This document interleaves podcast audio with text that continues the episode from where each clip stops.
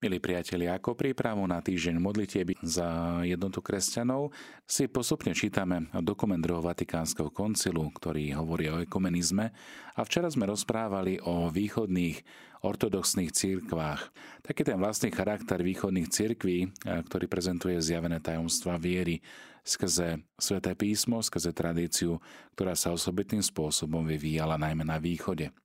To, čo sme hovorili o zákonnej rozmanitosti, tak môžem vyhlásiť aj o rozličnej teologickej formulácii náuky viery.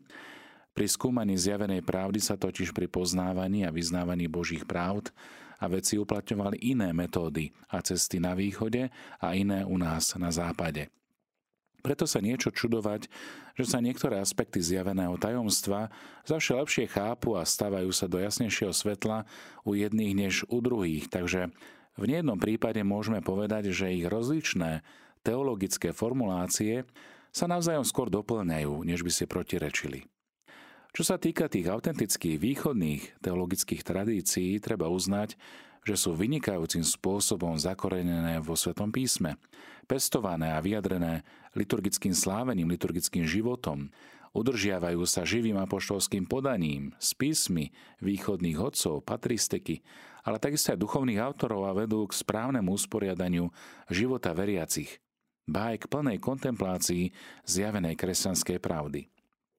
Preto aj posvetný cirkevný snem zdáva vďaky Bohu, že mnohí východní synovia katolíckých cirkví, ktorí toto dedictvo strážia a chcú ho rídzejšie a plnšie uplatniť života, v živote, už žijú v úplnom spoločenstve s bratmi, pridržajúcimi sa západnej tradície a vyhlasuje, že všetko to duchovné, liturgické, zvykové a teologické dedictvo patrí vo svojich rozličných tradíciách k úplnej katolíckosti a apoštolskosti cirkvy. Po dobrom uvážení všetkých uvedených skutočností tento posvetný cirkevný snem obnovuje vyhlásenia predchádzajúcich posvetných koncilov a vyhlásenia rímskych pápežov, totiž, že v záujme obnovenia a zachovania spoločenstva a jednoty sa nemá klásť nejaké iné bremeno okrem toho nevyhnutného, odvolávajúce na skutky Apoštolov 15.28. Navyše si vrúcne želá, aby odteraz všetky úsilia a v rozličných ustanovizniach a formách cirkevného života smerovali k postupnému dosiahnutiu tejto jednoty, a to zvlášť modlitbami, bratským dialógom o náuke viery a najnaliehavejších pastoračných potrebách súčasného sveta, našich čias. Taktiež odporúča duchovným pastierom a členom katolíckej cirkvi, aby mali priateľské vzťahy k tým, ktorí už nežijú na východe, ale ďaleko od vlasti, aby sa prehlbovala bratská spolupráca s nimi v duchu kresťanskej lásky, bez zvád a akejkoľvek rivality. Ak sa toto dielo bude uskutočňovať z celého srdca, posvetný cirkevný snem dúfa, že sa odstráni múr ktorý delí církev na západe od církví na východe. A tak konečne bude jeden jediný príbytok pevne postavený na uholnom kameni, ktorým je Ježiš Kristus, ktorý z oboch utvorí jedno. Toľko dokument, ktorý sa venuje východným cirkvám. Pozrime sa teraz na cirkevné spoločenstvá, ktoré začali vznikať na západe. Cirkvy a cirkevné spoločenstva oddelené od apoštolskej stolice vo veľmi kritických časoch, ktoré sa začali na západe už na sklonku stredoveku, alebo oddelené neskôr, sú spojené s katolíckou cirkvou úzkým zväzkom osobitného príbuzenstva vzhľadom na dlhodobé spolunažívanie kresťanského ľudu v predchádzajúcich storočiach prežitých v cerkvenom spoločenstve. Keďže sa však tieto cirkvy a cirkevné spoločenstva pre rozdielnosť svojho pôvodu, ale aj náuky a duchovného života nemálo líšia nielen od nás, ale aj medzi sebou, je veľmi ťažké presne ich opísať a na to sa tu ani nemienime podujímať. Hoci ekumenické hnutie a túžba po zmierení s katolíckou cirkvou sa ešte všade nerozmohli, máme veľkú nádej, že postupom času sa u všetkých prehlbí ekumenické cítenie a vzájomná dôvera i úcta. Treba však uznať, že medzi týmito cirkvami a spoločenstvami a katolíckou cirkvou jestvujú závažné rozdiely, a to nielen v historickej, sociologickej, psychologickej a kultúrnej povahe, ale predovšetkým v interpretácii zjavenej pravdy. Ak sa však napriek týmto rozdielom mohol ľahšie nadviazať ekumenický dialog, chceme tu poukázať na niektoré body, ktoré môžu a majú slúžiť za základ, ale aj podnet na tento vzájomný ekumenický dialog. Prvým bodom je vyznávanie Krista. Máme na mysli predovšetkým kresťanov, ktorí otvorene vyznávajú Ježiša Krista ako Božieho syna a pána a jediného prostredníka medzi Bohom a ľuďmi. Na slávu jediného Boha, Otca i Syna i Ducha Svetého. Vieme, že jestvujú nemalé nezhody s náukou katolíckej cirkvi aj o Kristovi v telenom Božom slove a o diele vykúpenia, a preto aj o tajomstve a poslaní cirkvy, ako aj o úlohe Márie v diele spásy. Teší nás však, keď vidíme, že naši oddelení bratia sa upriamujú na Ježiša Krista ako na prameň a stredobod cirkevného spoločenstva. Túžba po spojení s Kristom ich čoraz viac pobáda hľadať jednotu, ako aj vydávať svedectvo o svojej viere všade medzi národmi. Druhým bodom je štúdium svätého písma. V 21. bode sa hovorí, láska a úcta, ba takmer kult svätého písma, privádza našich bratov k vytrvalému a usilovnému štúdiu tejto posvetnej knihy. Lebo evanielium, ako píše svätý apoštol Pavol Rimanom, je Božou mocou na spásu každému, kto verí, najprv Židovi, potom Grékovi.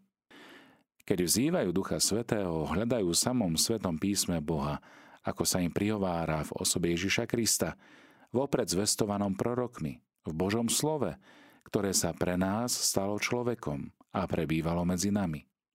Vo Svetom písme rozímajú o Kristovom živote a o tom, čo božský majster učil a vykonal pre spásu ľudí, najmä o tajomstve jeho smrti a zmrtvých stania.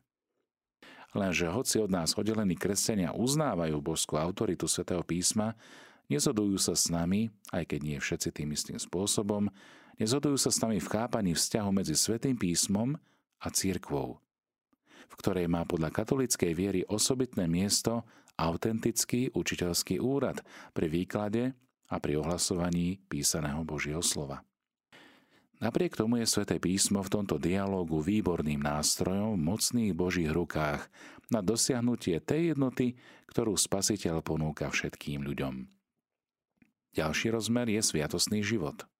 V 22. bode sa píše Sviatosťou krstu, kedykoľvek sa podľa pánovho ustanovenia riadne udeluje a príjma, s náležitým vnútorným rozpoložením sa človek skutočne privteluje k ukrižovanému a vzkriesenému Kristovi a je znovu zrodený na účasť na Božom živote, ako hovorí aj svätý Apoštol Pavol. S ním ste boli pochovaní v krste, a v ňom ste boli s ním aj vzkriesení vierou v moc Boha, ktorý ho vzkriesil z mŕtvych. Krst teda vytvára sviatostné puto jednoty. Puto jestvujúce medzi všetkými, ktorí boli krstom znovu zrodení. Avšak krst sám o sebe je iba začiatkom a východiskom, pretože je celý zameraný na dosiahnutie plnosti života Ježišovi Kristovi. Krst teda smeruje k úplnému vyznaniu viery smeruje k plnému začleneniu do diela spásy podľa vôle samého Krista a napokon k úplnému začleneniu aj do eucharistického spoločenstva. Hoci od nás oddeleným cirkevným spoločenstvom chýba oná plná jednota, s nami vyplývajúca z krstu, a hoci podľa našej viery si nezachovali pravú a neporušenú podstatu eucharistického tajomstva najmä preto, lebo im chýba sviatosť posvetného stavu, Predsa keď si pri pánovej večeri pripomínajú pamiatku pánovej smrti a jeho zmrtvých stania, vyznávajú, že spoločenstvo s Kristom znamená život a očakávajú jeho druhý slávny príchod. Preto je potrebné, aby sa aj učenie o pánovej večeri a o ostatných sviatostiach i o kulte a službách cirkvy stali predmetom vzájomného dialógu. V 23. bode sa hovorí o živote s Kristom. Kresťanský život týchto bratov sa živí vierou v Krista a napomáha mu krstná milosť i počúvanie Božieho slova. Prejavuje sa súkromnou modlitbou, tiež rozímaním o Božom slove, o Svetom písme, kresťanským rodinným životom a tiež uctievaním Boha v spoločenstve, zhromaždenom na chválenie Boha. Napokon v ich kulte sa neraz zachovali dôležité prvky starobilej spoločnej liturgie. Viera v Krista prináša ovocie chvály a vďaky za prijaté Božie dobrodenia. K tomu sa pridružuje živý zmysel pre spravodlivosť a úprimná láska k blížnemu. Táto činorodá viera zrodila aj nemálo ustanovizní, tzv. diakoní, na zmierenie duchovnej a telesnej biedy, ale tiež aj na výchovu mládeže a na utvorenie humánnejších životných podmienok a na upevnenie všeobecného pokoja a mieru. Hoci mnohí kresťania nechápu evanielium v mravnej oblasti vždy rovnako ako katolíci a nepríjmajú to isté riešenie aj palčivých otázok súčasnej spoločnosti, predsa sa chcú, ako my, pridržiavať Kristovho slova ako zdroja prameňa kresťanskej čnosti a poslúchať tak apoštolský príkaz svätého Pavla. Čokoľvek hovoríte alebo konáte, všetko robte v mene pána Ježiša a skrze neho zdávajte vďaky Bohu Otcovi. To môže dať podnet aj na ekumenický dialog o uplatňovaní evaníliovej morálky. Pozrime sa teda na záver na oddelené spoločenstva a církví, ktoré vznikali na západe. Keď sme teda stručne predložili podmienky, v ktorých prichodí rozvíjať ekumenickú aktivitu, ako aj zásady, ktorými sa majú riadiť, s dôverou obraciame zrak do budúcnosti. Tento posvetný cirkevný snem, píše sa v 24. bode, Pozbudzuje všetkých veriacich, aby sa chránili akejkoľvek, akejkoľvek ľahkovážnosti alebo nerozumnej horlivosti, lebo by to mohlo škodiť ozajstnému pokroku jednoty. Veď ich ekumenické aktivity môžu byť len plne a úprimne katolícke, a teda verné pravde, ktorú sme prijali od samotných apoštolov, od otcov a v súlade s vierou, ktorú katolícka církev vždy vyznávala, ale zároveň smerujúce k tej plnosti, ako má v priebehu vekov podľa pánovej vôle dosiahnuť jeho mystické telo. Posvetný cirkevný snem teda naliehavo žiada, aby sa podujatia členov katolíckej cirkvy uskutočňovali v súlade s podujatiami aj oddelených bratov aby sa nekládli nejaké prekážky cestám Božej prozreteľnosti, ani sa nerobili ťažkosti budúcim podnetom Ducha Svetého. Okrem toho vyhlasuje, že si je vedomý, že sveté predsavzatie obnoviť jednotu všetkých kresťanov v jedinej Kristovej cirkvi presahuje ľudské síly a schopnosti. Preto všetku svoju nádej skladá do Kristovej modlitby za cirkev, do Otcovej lásky k nám a do sily Ducha Svetého. Lebo nádej nezahambuje. Božia láska je rozliata v našich srdciach skrze Ducha Svetého, ktorého sme dostali. Tak čítame v liste Rimanom. Všetko, čo je v celku i v jednotlivostiach ustanovené v tomto dekréte, odobrili otcovia posvetného koncilu a my to apoštolskou mocou, ktorú sme dostali od Krista, spolu s cihodnými otcami v duchu svetom schvaľujeme, nariadujeme a ustanovujeme. A prikazujeme, aby sa toto koncilové ustanovenie uverejnilo na Božiu slávu. Dané v Ríme pri svetom Petrovi 21. novembra 1964. Podpísaný Pavol, biskup katolíckej cirkvi. Nasledujú podpisy všetkých koncilových otcov. Milí poslucháči, v tejto chvíli máme na telefónnej linke Joška, ktorý by sa s nami chcel podeliť o to, ako on vidí práve tento týždeň modlitieb za jednotu kresťanov. Nech sa páči krásny požehnaný deň, drahí študenti moji v Kristovi. Rád by som povedal niekoľko slov, len o to ide, že my sa nemáme modliť len týždeň za jednotu kresťanom, veď, veď treba každý deň, každú chvíľu sa za to modliť. Ak bude to Božia voľa, jednota kresťanov bude. Nemusí byť dnes, nemusí byť zajtra.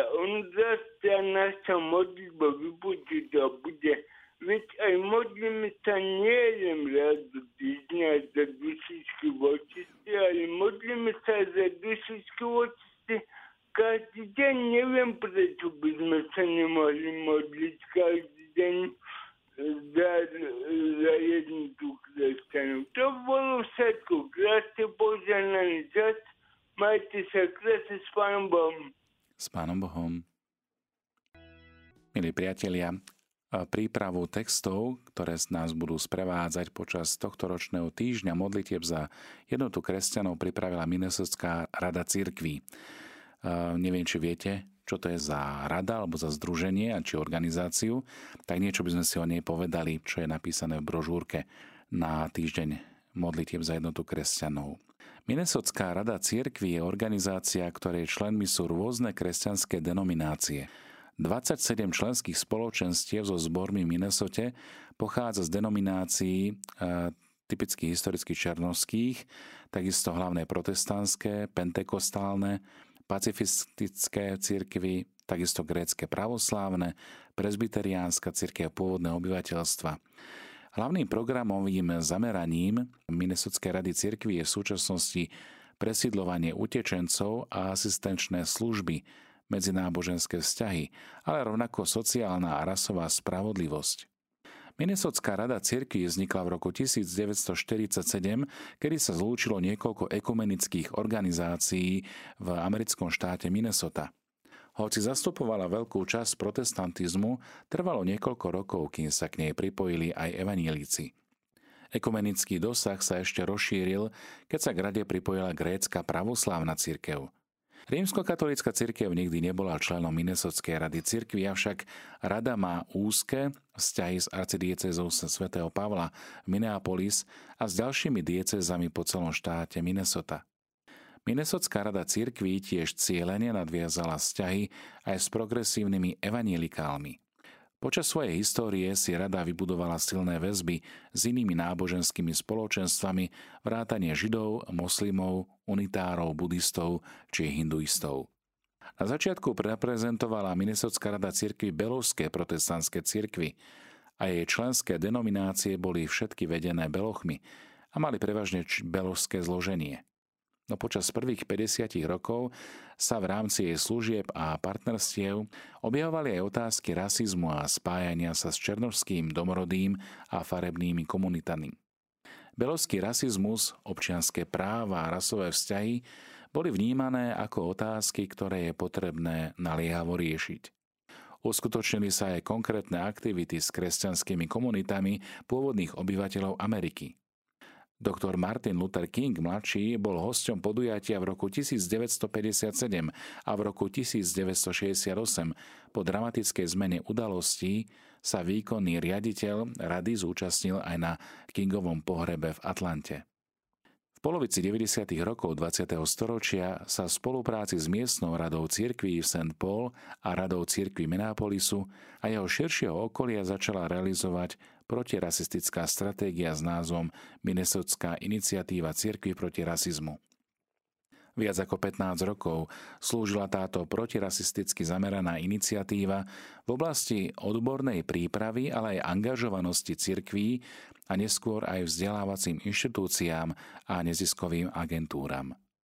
Počas svojej histórie spolupracovala s historickými černovskými denomináciami a s rôznymi afroamerickými cirkevnými zbormi – až v 21. storočí sa štyri historické černovské denominácie so zbormi v Minnesote stali jej stálymi členmi. Do roku 2015 sa stali členmi Africká metodistická episkopálna církev alebo Církev Božia v Kristovi či Národný baptistický konvent Spojených štátov a Svetové pentekostálne zhromaždenia. V roku 2020 pribudli dakotskí prezbiteriáni, pôvodní obyvatelia Ameriky, a Čermochnochmi vedená multirasová denominácia. Do Minnesotskej rady cirkvi vstúpilo tiež spoločenstvo svetých kresťanských cirkví, čím sa ďalej rozšírila rozmanitosť jej 27 členov. Dokonca aj historickými černovskými denomináciami však vo vedení a štruktúrach rady ostali prevažne belosy. Správnu radu tvorili predstavitelia členských denominácií a niekoľko profesionálnych členov. To zaručovalo Belochom dominanciu a viedlo vo vedení rady k znepokojeniu, pretože sa čoraz viac angažovali za rasovú spravodlivosť spoločnosti a ak má byť zachovaná integrita, musia riadiace štruktúry odrážať aj rovnaký zväzok a záväzok k rasovej rovnoprávnosti.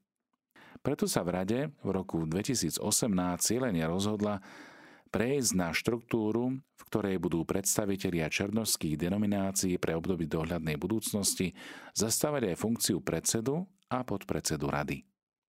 Tým sa zabezpečí väčší vplyv a váha černovského vedenia v rozhodovaní a riadení Minnesotskej rady cirkví. Nasledovalo rozhodnutie, že 10-členný výkonný výbor bude väčšinou zmiešaný.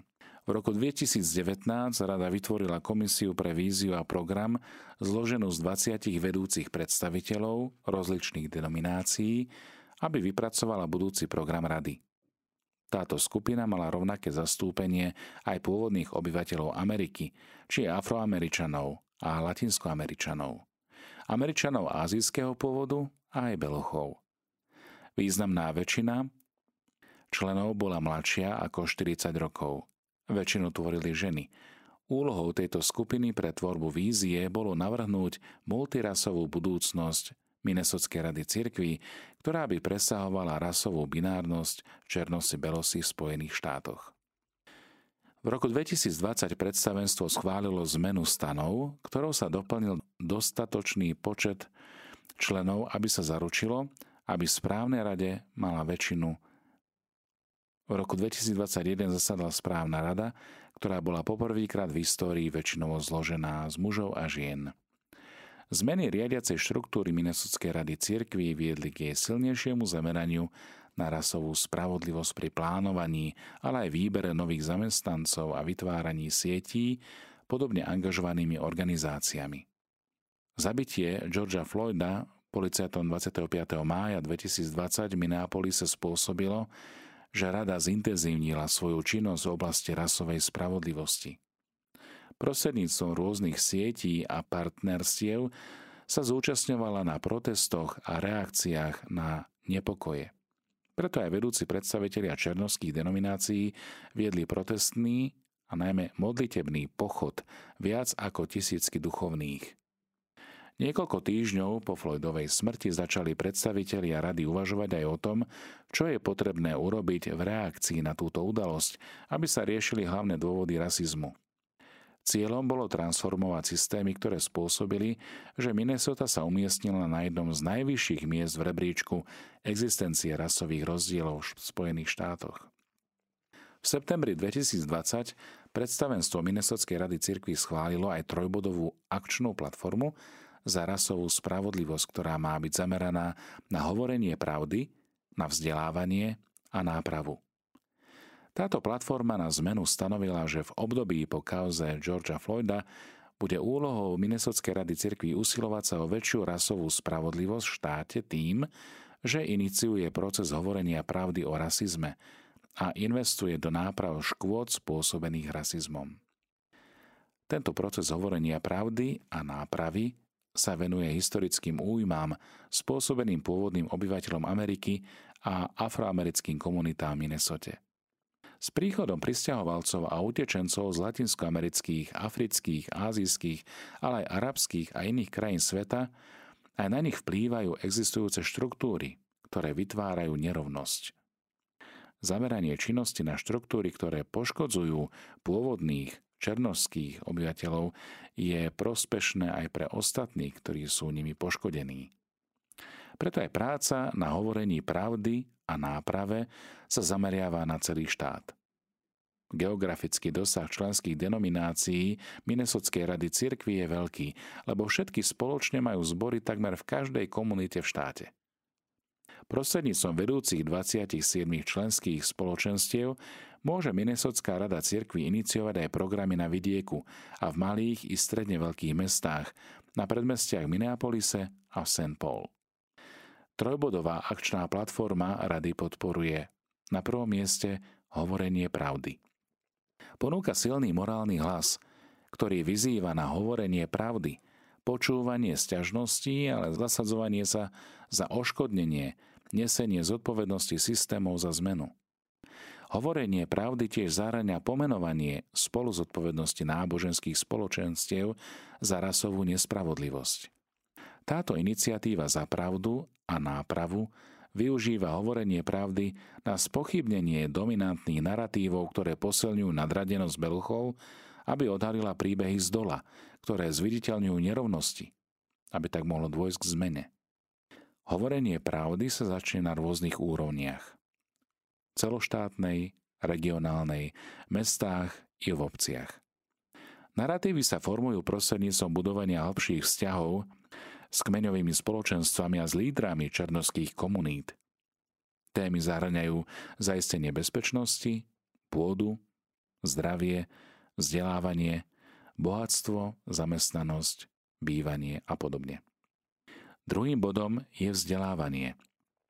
Denomináciám a cirkevným zborom sa poskytujú školenia proti rasizmu v oblasti kultúrnych kompetencií rozvoja, diverzity, equity a inklúzie informovaného vodcovstva a podobne.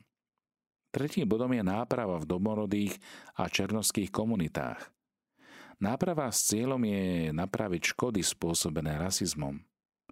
O proces odškodnenia a spravodlivosti sa bude rada snažiť v celom štáte Minnesota tak vo vládnych, obchodných, akademických, ako aj iných subjektoch. Rada bude vytvárať tiež aj koaličné a morálne sily na požadovanie zmien a na príjmanie zákonov na poskytovanie odškodnenia, ktoré by riešilo historické nespravodlivosti a bude sa usilovať aj vnášať spravodlivosť do súčasných štruktúr, ktoré ovplyvňujú černožské a domorodé komunity. Aby bola táto práca naozaj prospešná, úspešná, vyžaduje si pevné vzťahy, tak s domorodými a černovskými lídrami. Dokonca aj to, akými spôsobmi sa škodnenie poskytne, musia určiť černovské a domorodé komunity. Bude to koordinované s procesom hovorenia pravdy navzájom.